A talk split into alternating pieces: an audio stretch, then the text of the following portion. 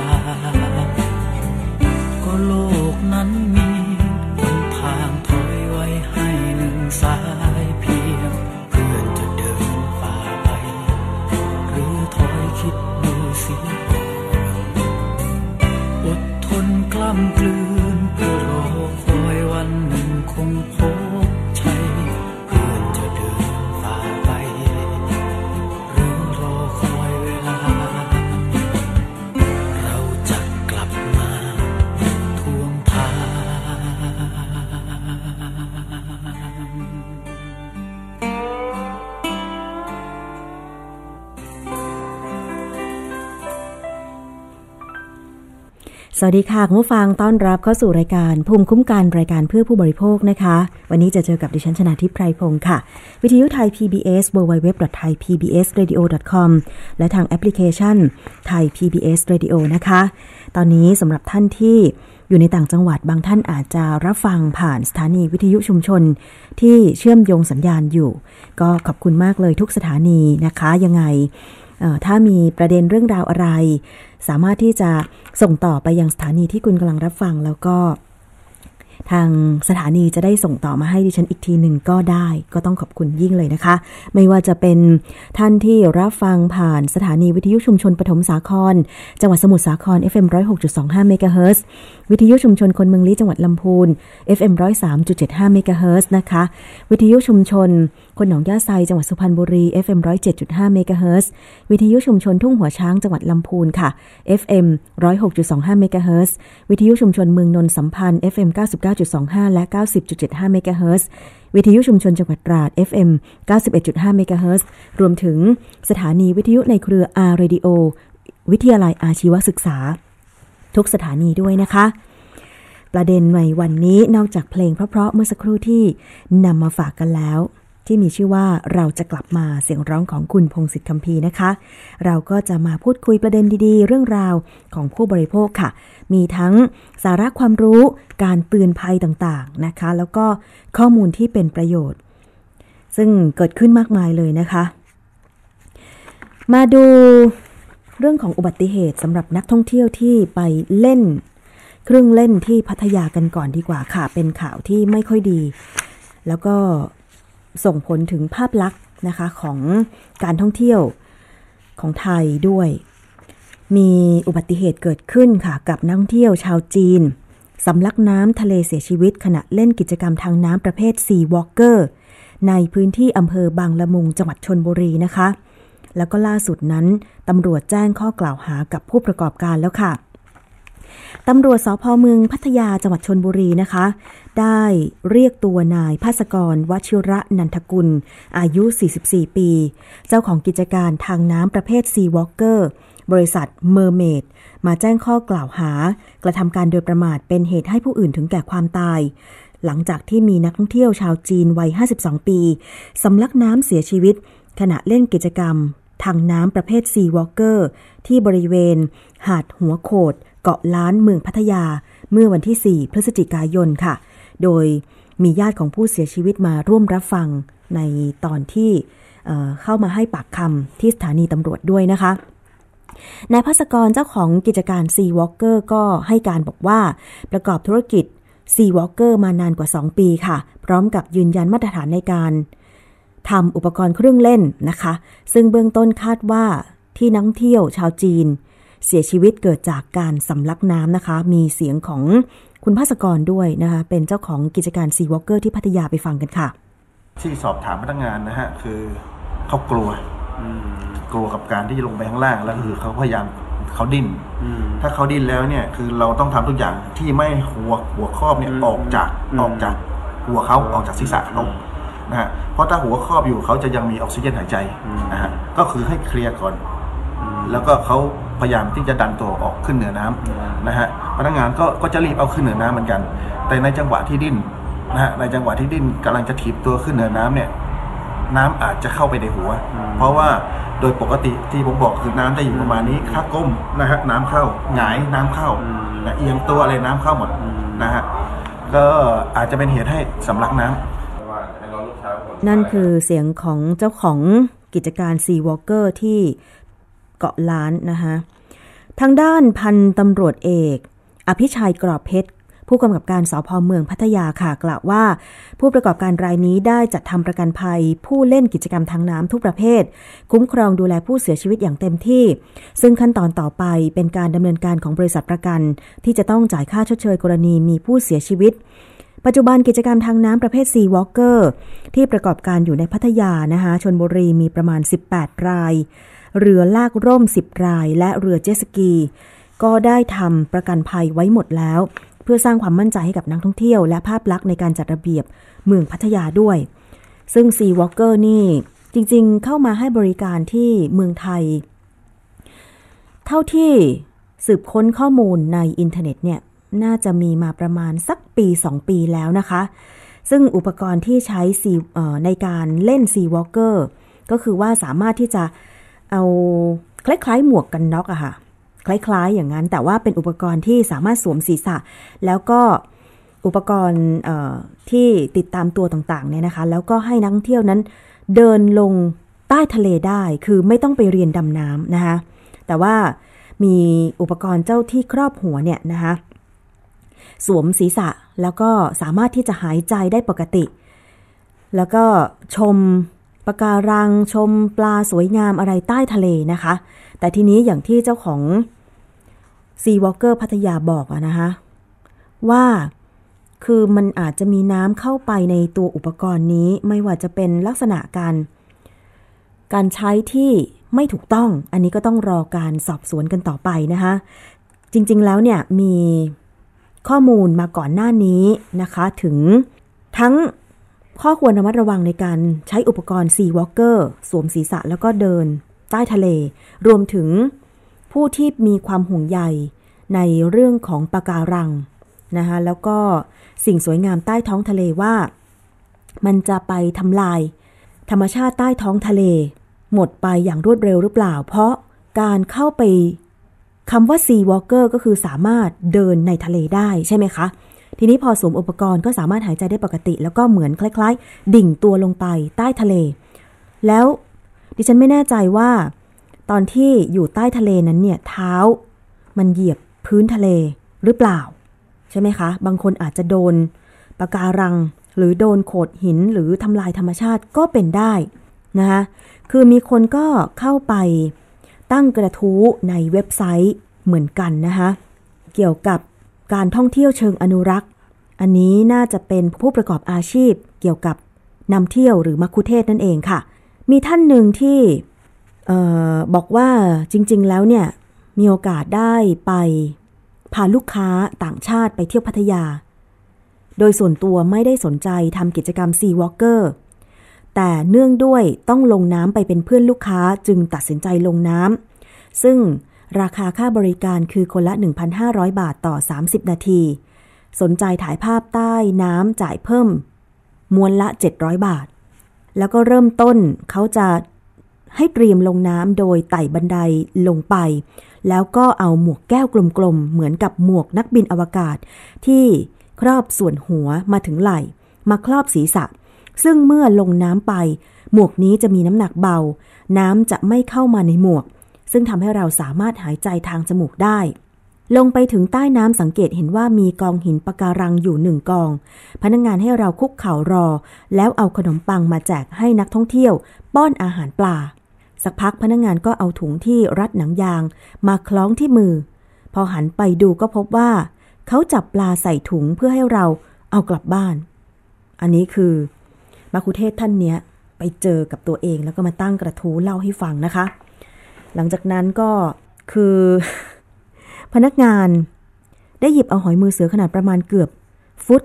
ขึ้นมาแล้วก็เอามืองัดฝาหอย ให้นักท่องเที่ยวได้ดู ซึ่งมัคคุเทศท่านนี้ก็ตกใจมากนะคะ เพราะว่าท่านนี้เนี่ยไปเรียนดำน้ำมา ก็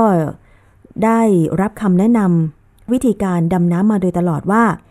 สัตว์ทะเลต่างๆเนี่ยให้ดูแต่ตามืออย่าต้องนะคะ อันนี้ก็คือประสบการณ์ของบางท่านที่มีการแชร์ไว้ในกระทู้พันทาวนะคะพันทาว .com อันนี้เอามาเล่าให้ฟังค่ะ แต่ว่าเป็นมุมหนึ่งนะคะสิ่งที่นักท่องเที่ยว จะต้องระมัดระวังเวลาจะไปทำกิจกรรมอะไรเหล่านี้เนี่ย บางท่านก็ไม่กล้าลอง คือถ้าไม่กล้าเนี่ยไม่ต้องไปเล่นเลยนะคะ ดิฉันคิดว่าอย่างที่เจ้าของ Sea Walker บอกไปเมื่อสักครู่ว่า เหมือนเขาจะกลัวสำหรับนักท่องเที่ยวชาวจีนที่เล่น Sea Walker แล้วก็เสียชีวิต คือถ้ากลัวแล้ว เพื่อนก็ไม่ต้องไปบังคับ ให้ชมทัศนียภาพเถอะ แต่ว่าสำหรับ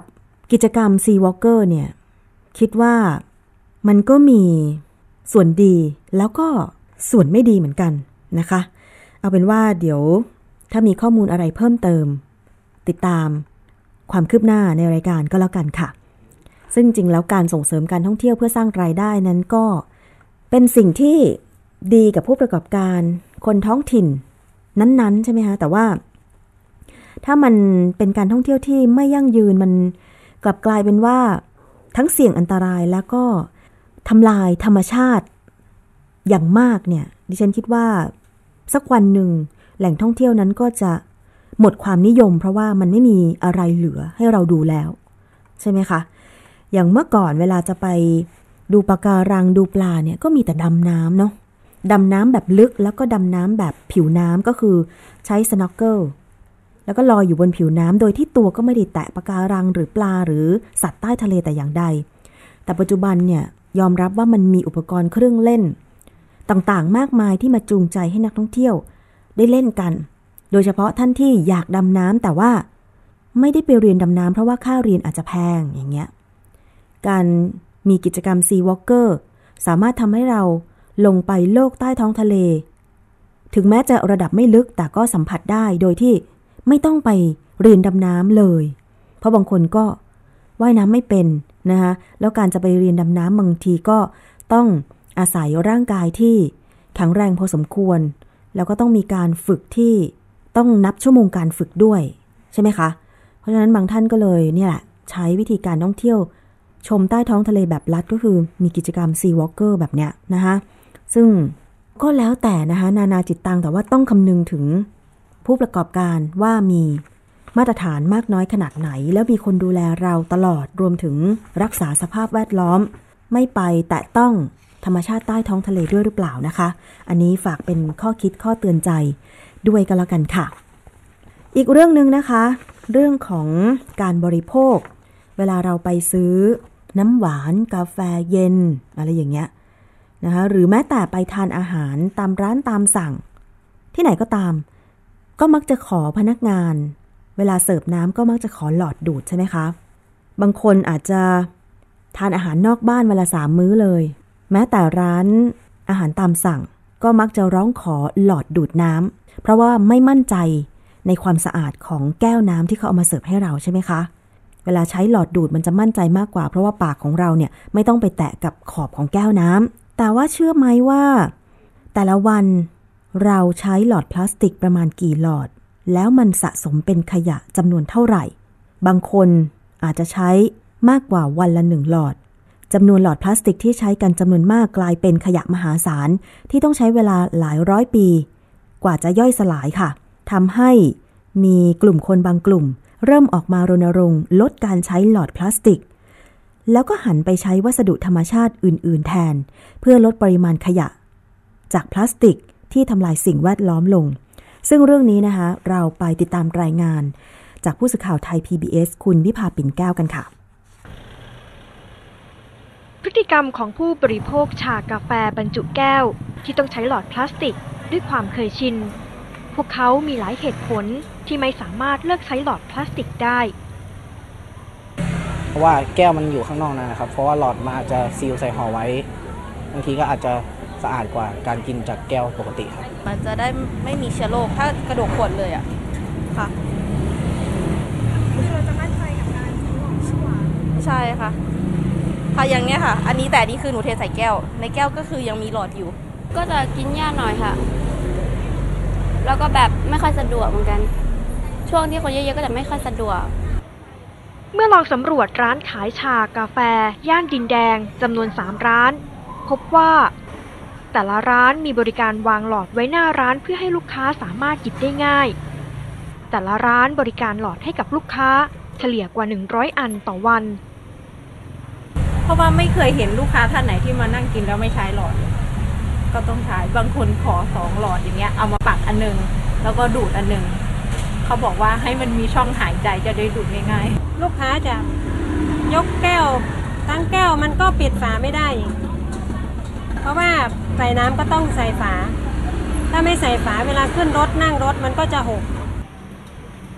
จำนวนหลอดพลาสติกที่มากขึ้น ตามจำนวนประชากรและพฤติกรรมของผู้บริโภคทำให้มีปริมาณขยะมากขึ้นเช่นกัน ในสหรัฐอเมริกา คนอเมริกันใช้หลอดพลาสติก 500 ล้านชิ้นต่อวัน แต่ในไทยยังไม่มีสถิติ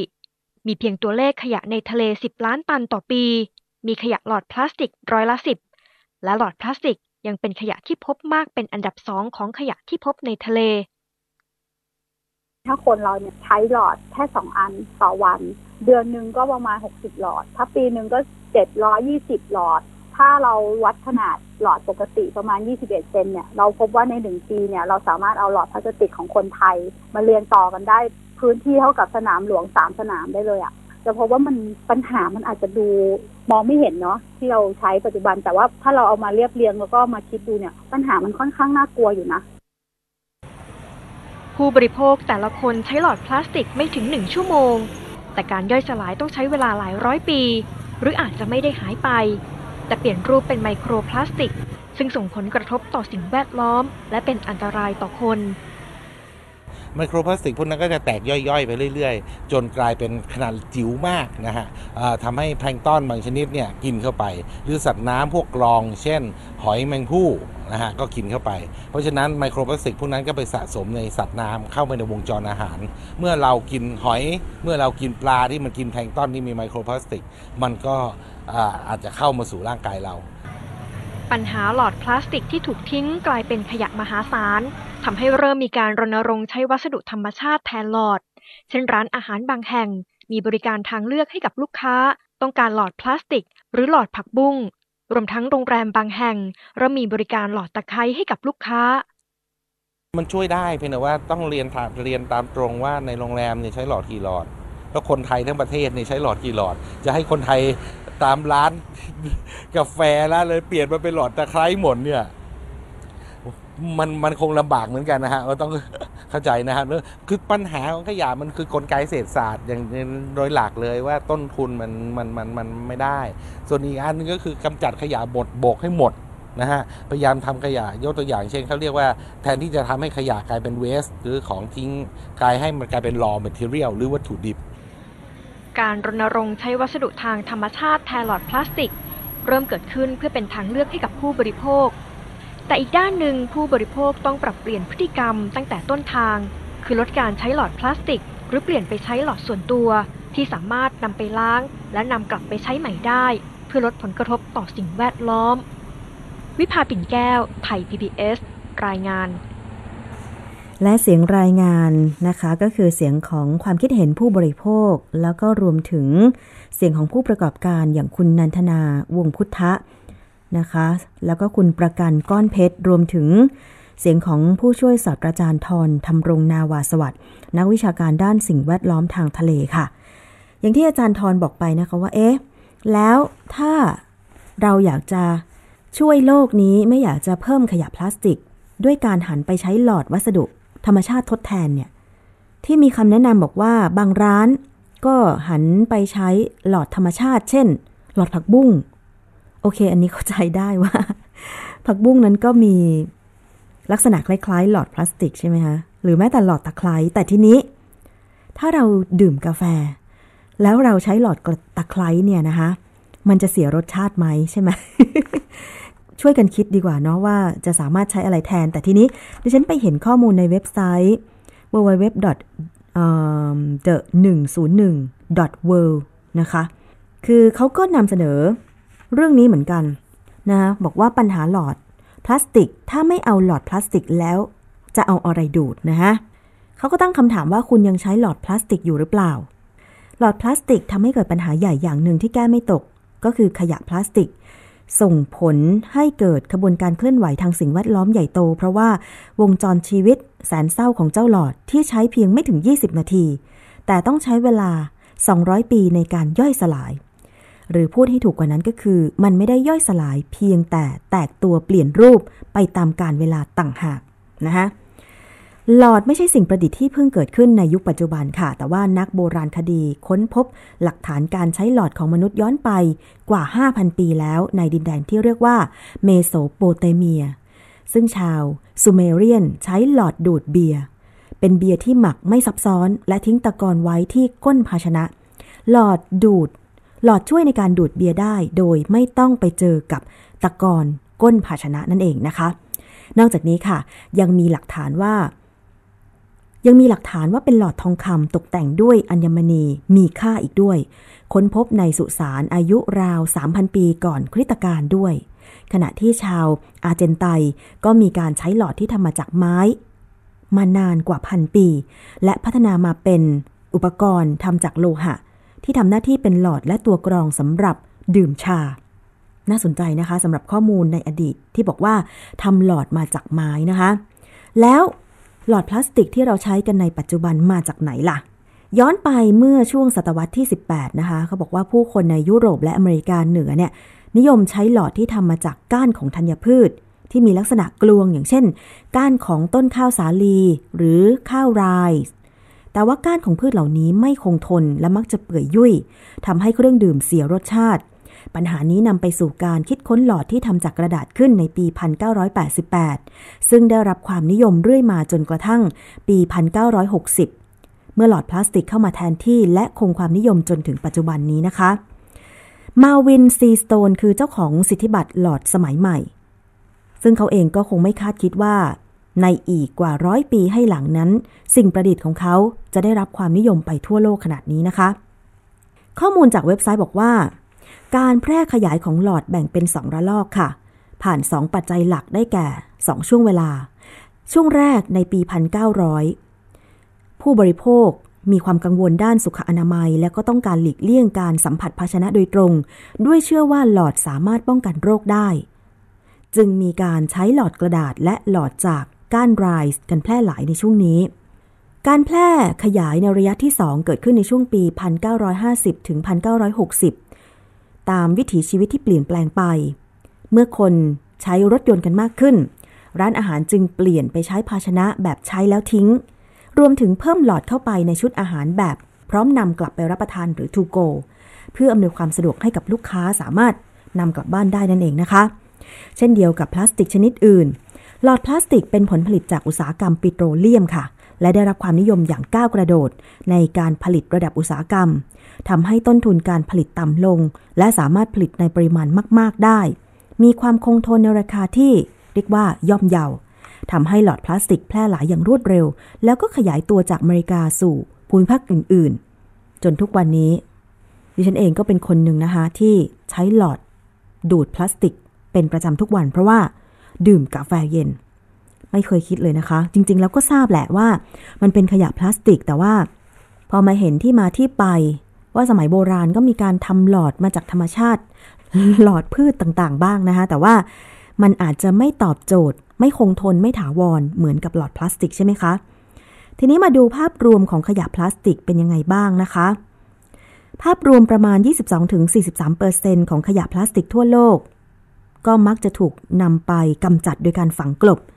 ส่วนที่ไม่ได้ฝังกลบ แล้วก็ลอยล่องเป็นแพในขยะมหาสมุทรอาจจะมีน้ำหนักเทียบเท่ากับช้าง 30,000 ตัวเลยก็เป็นได้นะคะ นอกจากนี้ประมาณการกันว่า มีขยะพลาสติกถูกทิ้งลงทะเลมากกว่า 8 ล้านตันต่อปี ซึ่งเทียบง่ายๆ ก็คือเท่ากับเครื่องบินโบอิง747 22,000 ลำด้วยกัน แน่นอนว่าหลอดพลาสติกก็ติดอันดับหนึ่งใน 10 ของขยะพลาสติกที่พบบ่อยสุด บริเวณชายฝั่งด้วยนะคะ การศึกษาในปี 2015 ประเมินกันว่าสหรัฐอเมริกาเพียงประเทศเดียวค่ะ ใช้หลอดพลาสติกถึง 500 ล้านชิ้นต่อวัน ซึ่งเป็นปริมาณที่โอบล้อมโลกได้ถึง 2.5 รอบต่อวันเลยทีเดียว ก็ลองคิดดูนะคะว่า ที่อเมริกาเนี่ยมีร้านอาหารฟาสต์ฟู้ดยอดนิยม หลากหลายยี่ห้อเลยนะคะยังมียี่ห้อหนึ่งเนี่ย ดังเลยแหละ ขอไม่เอ่ยชื่อแล้วกัน เพียงเจ้าเดียวจะสามารถ สร้างขยะหลอดพลาสติก ที่มีอยู่กว่า 36,000 แห่ง ในกว่า 100 ประเทศทั่วโลกจำนวนเท่าไหร่ รายงานสรุปข้อมูลขยะชายหาดปี 2016 จาก 112 ประเทศทั่วโลก ของ The Ocean Conservancy พบว่าหลอดพลาสติกเป็นขยะที่พบได้บ่อยเป็นอันดับ 7 ด้วยปริมาณที่พบทั้งหมด สามารถเรียงต่อกันได้ 541 เมตร เทียบเท่าอาคาร อาคาร One World Trade Center อันนี้เป็นข้อมูลที่เขาเปรียบเทียบให้มองเห็นภาพนะ ที่น่าสนใจสำหรับข้อมูลประเทศไทย ของรายงานฉบับนี้ พบว่าหลอดพลาสติกนับเป็นขยะที่ถูกพบมากที่สุดเป็นอันดับสองเป็นรองเพียงแค่ขวดพลาสติกเท่านั้นค่ะ เพราะฉะนั้น จึงมาดูกันว่า เอ๊ะ แล้วถ้าเราจำเป็นจะต้องใช้หลอดดูดน้ำที่เราไปซื้อจากร้านทุกวันเนี่ย จะมีทางแก้ไหมที่จะลดการใช้หลอดพลาสติกลงนะคะ เขาบอกว่าพลาสติกเนี่ย ใช้เวลา 200 ปีในการย่อยสลายตามธรรมชาติ แต่ก็ยังแตกตัวออกมาเป็นชิ้นเล็กๆ และเดินทางเข้าสู่ระบบอาหารของมนุษย์ด้วย พฤติกรรมการใช้พลาสติกที่มากเกินจำเป็น ความต้องการจำนวนมากทำให้ต้องพึ่งพาอุตสาหกรรมปิโตรเลียมมากขึ้น ประมาณการกันว่า 4%ของผลผลิตของอุตสาหกรรมปิโตรเลียมนำไปผลิตพลาสติก และอีก 4%นำไปใช้เป็นพลังงานในการผลิตพลาสติก นอกจากนี้นะคะ ยิ่งใช้มากเท่าไหร่โอกาสสร้างผลกระทบก็มากขึ้นเท่านั้นค่ะ เรื่องของขยะพลาสติกถือว่าตอนนี้เป็นปัญหาที่ทวีความรุนแรงต่อทั้ง สิ่งแวดล้อมบนบกแล้วก็ ในน้ำเป็นอย่างมากนะคะ โดยเฉพาะในมหาสมุทร ซึ่งเป็นวิกฤตการที่รุนแรงมาก มีความพยายามในระดับสากลและภูมิภาคที่จะแก้ไขปัญหานี้ค่ะ ด้านหนึ่งก็คือการกำจัดแพรขยะขนาดมหึมาในมหาสมุทร อีกด้านหนึ่งก็คือจะทำอย่างไร ไม่ให้ขยะพลาสติกรวมถึงหลอดพลาสติก เพิ่มปริมาณไปมากกว่าที่เป็นอยู่ภาครัฐควรจะต้องออกมาตรการที่สอดรับกับเป้าหมาย แล้วก็ยกระดับการจัดการขยะให้มีประสิทธิภาพมากยิ่งขึ้น แต่ว่าตอนนี้ก็มีข่าวดีอยู่บ้างก็คือว่าเริ่มมี ขบวนการรณรงค์สิ่งแวดล้อมที่ตั้งเป้า ให้มีมาตรการทางกฎหมายจัดการกับหลอดพลาสติกให้เป็นเรื่องเป็นราว อย่างเช่นในอังกฤษก็มีการจัดตั้งกลุ่ม straw wall นะคะอ่านว่า straw wall หรือเครือข่ายร้านจำหน่ายเครื่องดื่ม และอาหารที่ไม่ใช้หลอด ในการบริการเพื่อรณรงค์ให้คนทั่วไป มีทางเลือกในการบริโภคที่ไม่สร้างปัญหาให้กับสิ่งแวดล้อม แต่ว่าเขามีการแก้ปัญหานี้อย่างไร อะ ลองมาดูตัวอย่างนะคะ อย่างที่ในรายงาน บอกไปว่าอาจจะใช้หลอดส่วนตัว ที่ใช้ได้คงทน แล้วก็สามารถนำกลับมา ล้างแล้วก็ใช้ใหม่ได้ เป็นการทดแทนหลอดพลาสติกที่ใช้ครั้งเดียวแล้วทิ้งนะคะ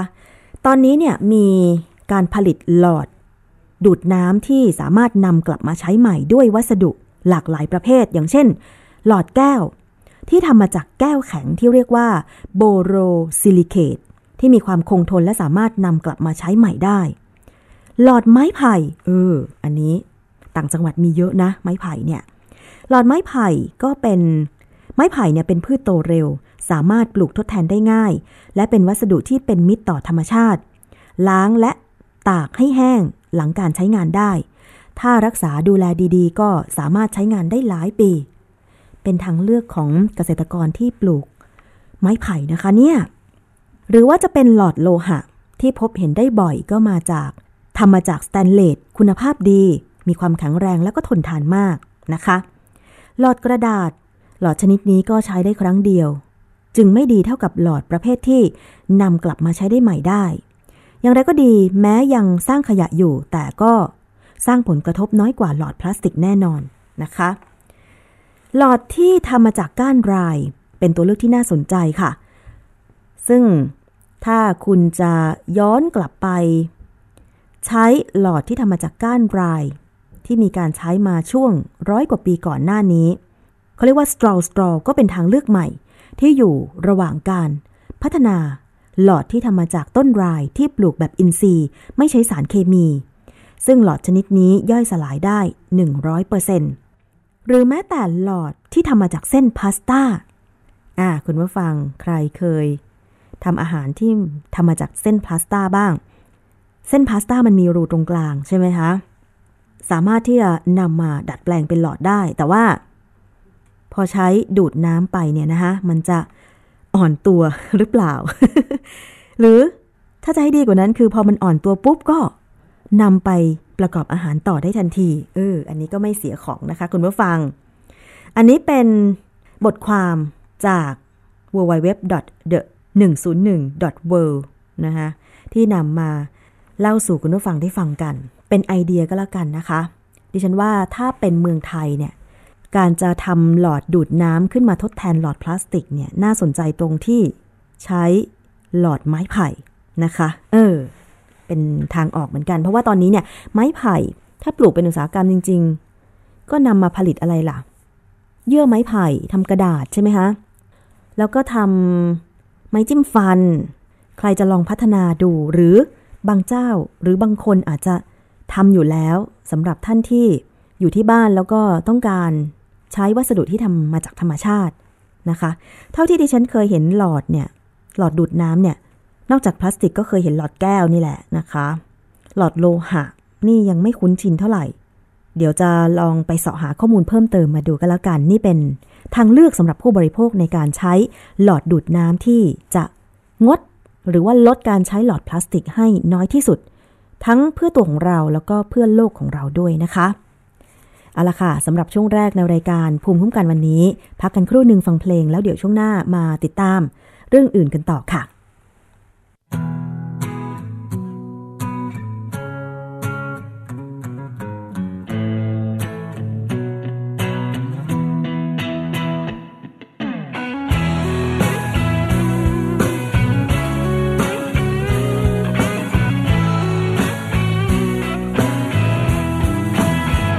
ึงเธออีกแล้ว คิดถึงเธออีกแล้ว คิดถึงเธออีกแล้วไม่รู้ำไม จบก็จบไปแล้ว เธอก็มีคนใหม่ คิดถึงให้ตาย ก็ตายเปล่า พอ บอกตัวเองให้พอ ยังเจ็บไม่พอหรือไง ลืมเธอลืมยากลืมเย็น จะจำไว้ทำอะไร งมงายได้ใจจริง ๆ ฉันป่านนี้เธอกับเขาคงหวานคงชื่นจนลืมวัน ส่วนฉันมันเป็นอะไรกันนักหนาคิดถึงเธออีกแล้ว คิดถึงเธออีกแล้ว คิดถึงเธออีกแล้วไม่รู้จะคิดทำไม จบก็จบไปแล้ว เธอก็มีคนใหม่ คิดถึงให้ตาย ก็ตายเปล่า ใจ มันต้องชินให้เป็น ชิน ที่มันไม่เหลือใคร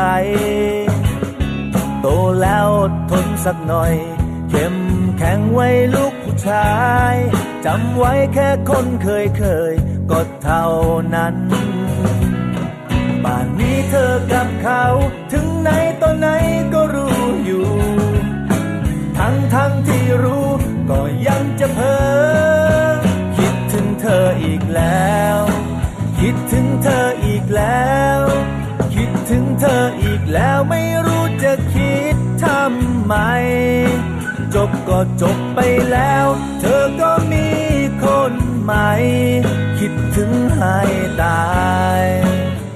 ก็ตายเปล่า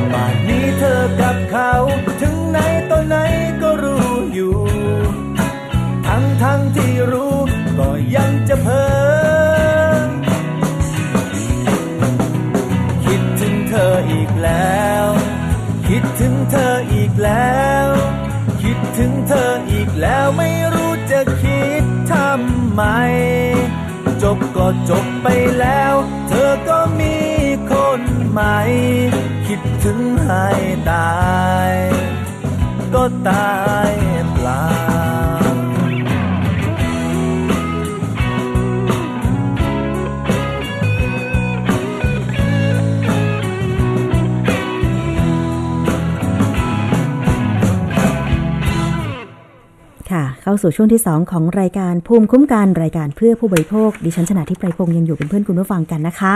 มีเรื่องราวที่จะนำมาเตือนภัย สืบเสาะหาข้อเท็จจริงนะคะ ใช่หรือไม่ใช่ การบริโภคที่ปลอดภัยจะเป็นอย่างไรติดตามได้ในรายการนี้นะคะ บางทีเราอาจจะคิดว่าเราตรวจสอบข้อมูลก่อนไปเลือกใช้บริการแล้ว แต่ปรากฏว่าสุดท้ายได้รับผลกระทบ เพราะว่าข้อมูลที่เราได้เป็นข้อมูลที่ไม่จริงก็มีเหมือนกัน อย่างเช่น กรณีของหญิงข้ามเพศ รายหนึ่งเป็นชาวจังหวัดลำพูน ไปเสริมหน้าอกที่คลินิก DY หรือ D ไว้ที่จังหวัดลำปาง ตั้งอยู่บนถนนสายลำปางแม่ทะตำบลพระบาทอำเภอเมืองจังหวัดลำปาง แล้วก็ผ่าตัดเสริมหน้าอก แต่ปรากฏว่าเกิดภาวะสมองขาดอากาศจากลมรั่วในช่องทรวงอก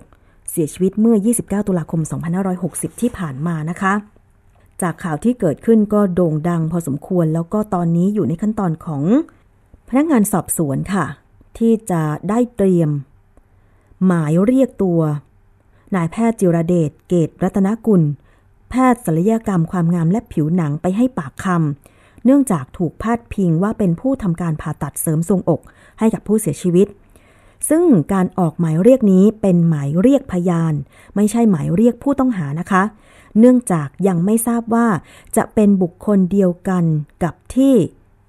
ถูกอ้างแล้วก็ถูกพบหลักฐานในคลินิกดีไวคลินิกนี่หรือไม่ จึงต้องทำการสอบสวน ตรวจสอบกล้องวงจรปิดในวันเกิดเหตุ รวมถึงให้พนักงานในคลินิกทำการชี้ตัวด้วย ขณะนี้ก็อยู่ระหว่างการตรวจสอบข้อมูลแหล่งที่อยู่ เพื่อจะส่งหมายเรียกได้อย่างถูกต้อง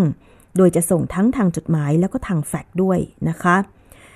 ทางด้านนายแพทย์จิรเดชผู้ที่ถูกอ้างชื่อก็ได้ให้สัมภาษณ์กับรายการข่าว สถานีโทรทัศน์แห่งหนึ่ง ยืนยันว่าไม่เกี่ยวข้องกับเหตุการณ์ที่เกิดขึ้น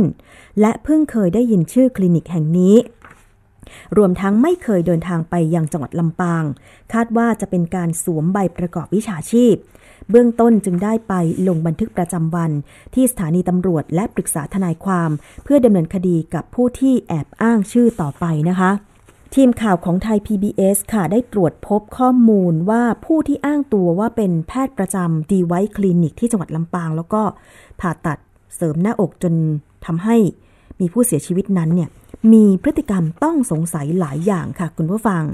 จากความพยายามในการสืบข้อเท็จจริง จากแหล่งข่าวบางคนที่เคยใกล้ชิด กับแพทย์ที่เคยประจำอยู่ที่ดีไวคลินิก โดยให้ดูภาพถ่ายของนายแพทย์จิรเดชเกตรัตนกุลตัวจริง เพื่อสอบถามว่าเป็นแพทย์คนเดียวกันหรือไม่ ซึ่งได้รับคำยืนยันว่า บุคคลในภาพไม่ใช่แพทย์ประจำคลินิก เสริมความงามดีไว้คลินิก ก็คือให้ดูภาพของนายแพทย์จิรเดชตัวจริง ปรากฏว่า คนที่เกี่ยวข้อง ยืนยันว่า คนที่มาประจำคลินิกไม่ใช่ ภาพของนายแพทย์จิรเดชพร้อมระบุว่า ทุกคนที่เกี่ยวข้องถูกผู้ที่อ้างว่าเป็นแพทย์ประจำคลินิกหลอกว่า เป็นแพทย์มีการแขวนป้ายชื่อและปลอมชื่อใน Facebook แต่ไม่เคยโพสต์รูปของตัวเองเลยใน Facebook นะคะ แหล่งข่าวบอกว่า ไม่เคยทราบชื่อสกุลจริงของชายที่อ้างตัวว่าเป็นแพทย์ และเชื่อว่าน่าจะหนีไปต่างประเทศแล้ว ทั้งนี้เชื่อว่าผู้ที่ทราบข้อมูลดีที่สุดก็คือ นางสาวจันจิราที่วงเงินหรือมะปราง ผู้จดแจ้งเป็นเจ้าของคลินิกเสริมความงามดีไว้ ซึ่งเป็นเพื่อนหญิงคนสนิท กับน้องชายของผู้ที่อ้างตัวว่าเป็นแพทย์ ขณะที่แหล่งข่าวอีกคนบอกว่าไม่เคยทราบว่าชายคนนี้ไม่ใช่หมอจริง ๆ แต่เคยสงสัยว่าทำไมไม่แขวนชื่อหมอ เมื่อสอบถามก็ได้รับคำตอบว่า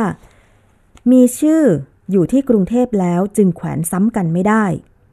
นอกจากนั้นยังทราบว่าชายคนดังกล่าว ได้พยายามเดินเรื่อง แขวนชื่อนายแพทย์คนอื่น แต่ยังไม่ทันได้ดำเนินการ ทางสำนักงงานสาธารณาสุขได้เข้าไปตรวจสอบก่อน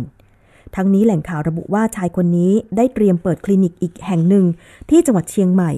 ในวันที่ 4 พฤศจิกายนที่ผ่านมา แล้วก็ยังมีนางสาวจันจิราที่วงเงิน เป็นผู้ไปจดแจ้งเป็นเจ้าของคลินิกอีกเช่นกัน แต่สรุปสุดท้ายตอนนี้เนี่ยก็ต้องอยู่ในขั้นตอนของการสืบสวนสอบสวนนะคะว่า ต้องตามหาตัวชายคนที่อ้างว่าเป็นแพทย์ ประจำอยู่ที่ดีไวคลินิกนี่แหละนะคะ เพราะว่ามีผู้เสียหายหลังจากข่าวนี้เผยแพร่ออกไป เข้าไปแจ้งความกับเจ้าหน้าที่ตำรวจแล้วหลายสิบราย ไม่ต่ำกว่า 20 รายนะคะ โดยส่วนมากก็จะเป็นปัญหาเรื่องของการเสริมจมูก ซึ่งทางรายการภูมิกันถ้ามีความคืบหน้าจะนำมารายงานให้ทราบอีกครั้งหนึ่งนะคะ แต่ทีนี้ก็มีคำเตือน เรื่องของการเสริมหน้าอกนอกจากจะต้องไปคลินิกที่จดทะเบียนถูกต้องตามกฎหมาย มีการแขวนชื่อ แพทย์ผู้ทำการผ่าตัดผู้ทำการรักษา เป็นข้อเท็จจริง ให้เป็นที่ชัดเจนภายในคลินิก แล้วสามารถตรวจสอบได้ ชื่อก็ต้องตรงกับใบหน้า แล้วคุณก็สามารถตรวจสอบได้ที่เว็บไซต์ของสมาคมศัลยแพทย์ตกแต่งแห่งประเทศไทยได้นะคะ ซึ่งตอนนี้ดิฉันก็เปิดหน้าเว็บไซต์อยู่นะคะเขาก็จะมีการแบ่งเป็นหน้าหน้าไปอย่างเช่น หน้าของรายชื่อศัลยแพทย์ตกแต่ง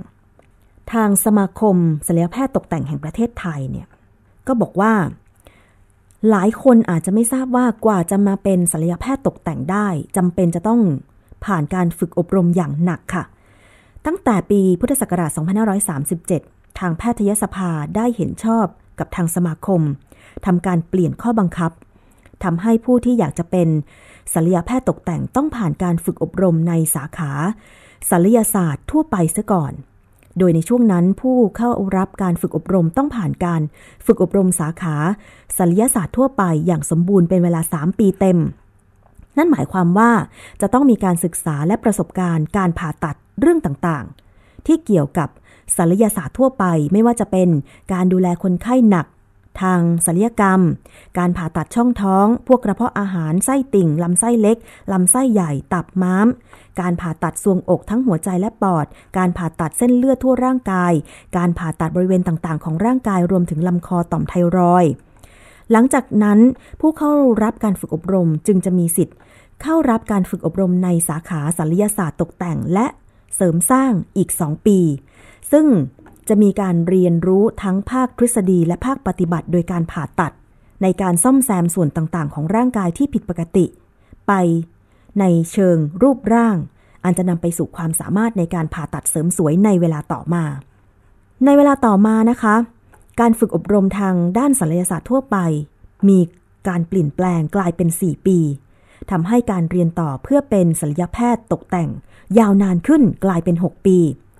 จนกระทั่งปีพุทธศักราช 2551 ทางสมาคมได้ขอปรับเปลี่ยนระยะเวลาในการฝึกอบรมอีกครั้ง โดยให้ผู้เข้ารับการฝึกอบรมต้องผ่านสาขาศัลยศาสตร์ทั่วไปเพียง 2 ปี และผ่านสาขาศัลยศาสตร์ตกแต่ง 3 ปีทำให้ระยะเวลารวมเป็น 5 ปี การได้ผ่านการฝึกอบรมในสาขาศัลยศาสตร์ทั่วไป ตามด้วยการผ่าตัดรักษาซ่อมแซม ความพิการในส่วนต่างๆ นี้เอง เป็นพื้นฐานที่สำคัญทำให้แพทย์ที่ผ่านการฝึกอบรมมีความถูกต้องเช่นนี้ สามารถทำการผ่าตัดศัลยกรรมความงามได้ผลดีและปลอดภัยกว่า แต่เนื่องจากศัลยกรรมเกี่ยวกับความงามเป็นเรื่องของศิลปะ และมุมมองของบุคคล สังคมและสิ่งแวดล้อม ความสำเร็จของศัลยกรรมตกแต่ง เสริมสวยจึงขึ้นอยู่กับศัลยแพทย์ตกแต่งแต่ละคนด้วยว่ามีแนวคิดหรือมีความเข้าใจในความต้องการของคนไข้อย่างไร ทีนี้ไปฟังคำเตือนเพิ่มเติม ถ้าใครคิดจะไปเสริมทรวงอก นอกจากการผ่าตัดเอาซิลิโคน เสริมเข้าไปแล้วเนี่ย ตอนนี้ที่มีเห็นโฆษณาแล้วก็ได้รับผลกระทบกันก็คือ การฉีดเสริมหน้าอก ไปฟังคำเตือนจากศาสตราจารย์คลินิก นายแพทย์อภิรักษ์ช่วงสุวรรณิชนายกสมาคมศัลยแพทย์ตกแต่งแห่งประเทศไทยถึงอันตรายที่อาจจะเกิดขึ้นได้ค่ะ คือเรื่องการฉีดเพื่อเสริม นะฮะอันนี้ก็ต้องระวังนะฮะคือตอนนี้เรามีคนที่ไปทำเพื่อขยายเต้าเต้าขนาดเต้านมเนี่ยโดยการใช้ฉีดเข้าไป ดูเหมือนง่ายไม่เจ็บตัวใช่ไหมก็ฉีดสารเข้าไปเพื่อทำให้ต้นเต้านมใหญ่ขึ้นเนี่ยอันนี้มีความเสี่ยงเหมือนกันนะฮะในสารพวกนี้ส่วนใหญ่ที่จะขยายขนาดเต้านมเนี่ยต้องฉีดเข้าไปอย่างน้อย 200ซีซีขึ้นไปอะถึงจะทำให้เต้านมมีขนาดใหญ่ขึ้นนะฮะสารที่ได้รับ การอนุมัติจากออยให้ใช้ได้เพื่อฉีดเต้านมเนี่ยยังไม่มีในประเทศไทยนะเพราะฉะนั้นพวกที่ใช้อยู่ตอนนี้ไม่ผมคิดว่าไม่ถูกกฎหมายนะฮะวิธีที่จะฉีดเพื่อเสริมเต้านมได้ตอนนี้ตามมาตรฐานที่ได้รับการยอมรับก็คือการใช้ไขมันตัวเราเองเท่านั้นนะฮะเพราะฉะนั้นถ้าเราฉีดสารที่ไม่มาตรฐานเข้าไปในโอกาสจะเกิดมีการติดเชื้ออักเสบผิดรูปของเต้านมเนี่ยสูง และสูงนี่แก้ไขยาก อาจจะต้องถึงตัดเต้านมทิ้งไปเลยก็มีนะฮะมีอยู่เรื่อยๆ มีอยู่บ่อยๆอันนี้อยากจะให้ช่วยให้ความรู้แก่ประชาชนด้วยว่ามันไม่ควรจะทำนะถ้าอยากจะใช้ฉีดเพื่อเสริมเนี่ยต้องใช้ไขมันตัวเราเองตอนนี้เท่านั้น ก็มันก็ต้องก็ต้องมีความเชี่ยวชาญใช่ฮะถ้าทำให้ถูกวิธีก็มีปัญหาได้เหมือนกันนั่นคือคำเตือนนะคะของศาสตราจารย์คลินิกนายแพทย์อภิรักษ์ช่วงสุวรรณิชนายกสมาคมศัลยแพทย์ตกแต่งแห่งประเทศไทย คืออันนี้นานาจิตตังเนาะแต่ถ้าจะทำโดยที่คุณรักชีวิตตัวเองก็ต้อง ดูให้ดีมีความปลอดภัยด้วยก็แล้วกันนะคะ ไปเช็ครายชื่อศัลยแพทย์ตกแต่งได้ที่เว็บไซต์ของออสมาคมศัลยแพทย์ตกแต่งแห่งประเทศไทยได้นะคะเอาละค่ะมาถึงช่วงท้ายของรายการภูมิกันวันนี้ หมดเวลาแล้วค่ะทิ้งท้ายด้วย เพลงนี้ก็แล้วกันนะคะ ดอกย่าละเมอของคุณต่ายอรไทย แล้วก็โอกาสต่อไปกลับมาเจอกับดิฉัน แล้วก็รายการภูมิกันได้ดาวน์โหลดไปฟังย้อนหลังได้ด้วยนะคะ สวัสดีค่ะ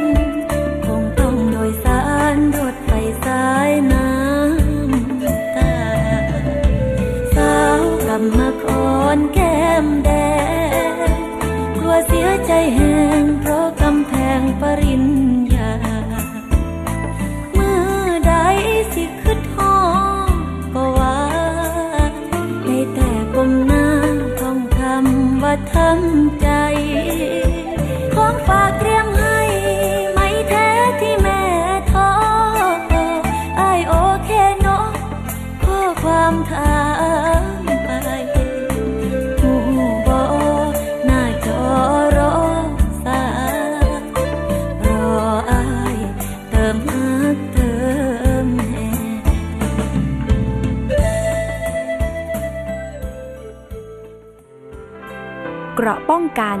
เพื่อการเป็นผู้บริโภคที่ฉลาดซื้อ และฉลาดใช้ ในรายการ ภูมิคุ้มกัน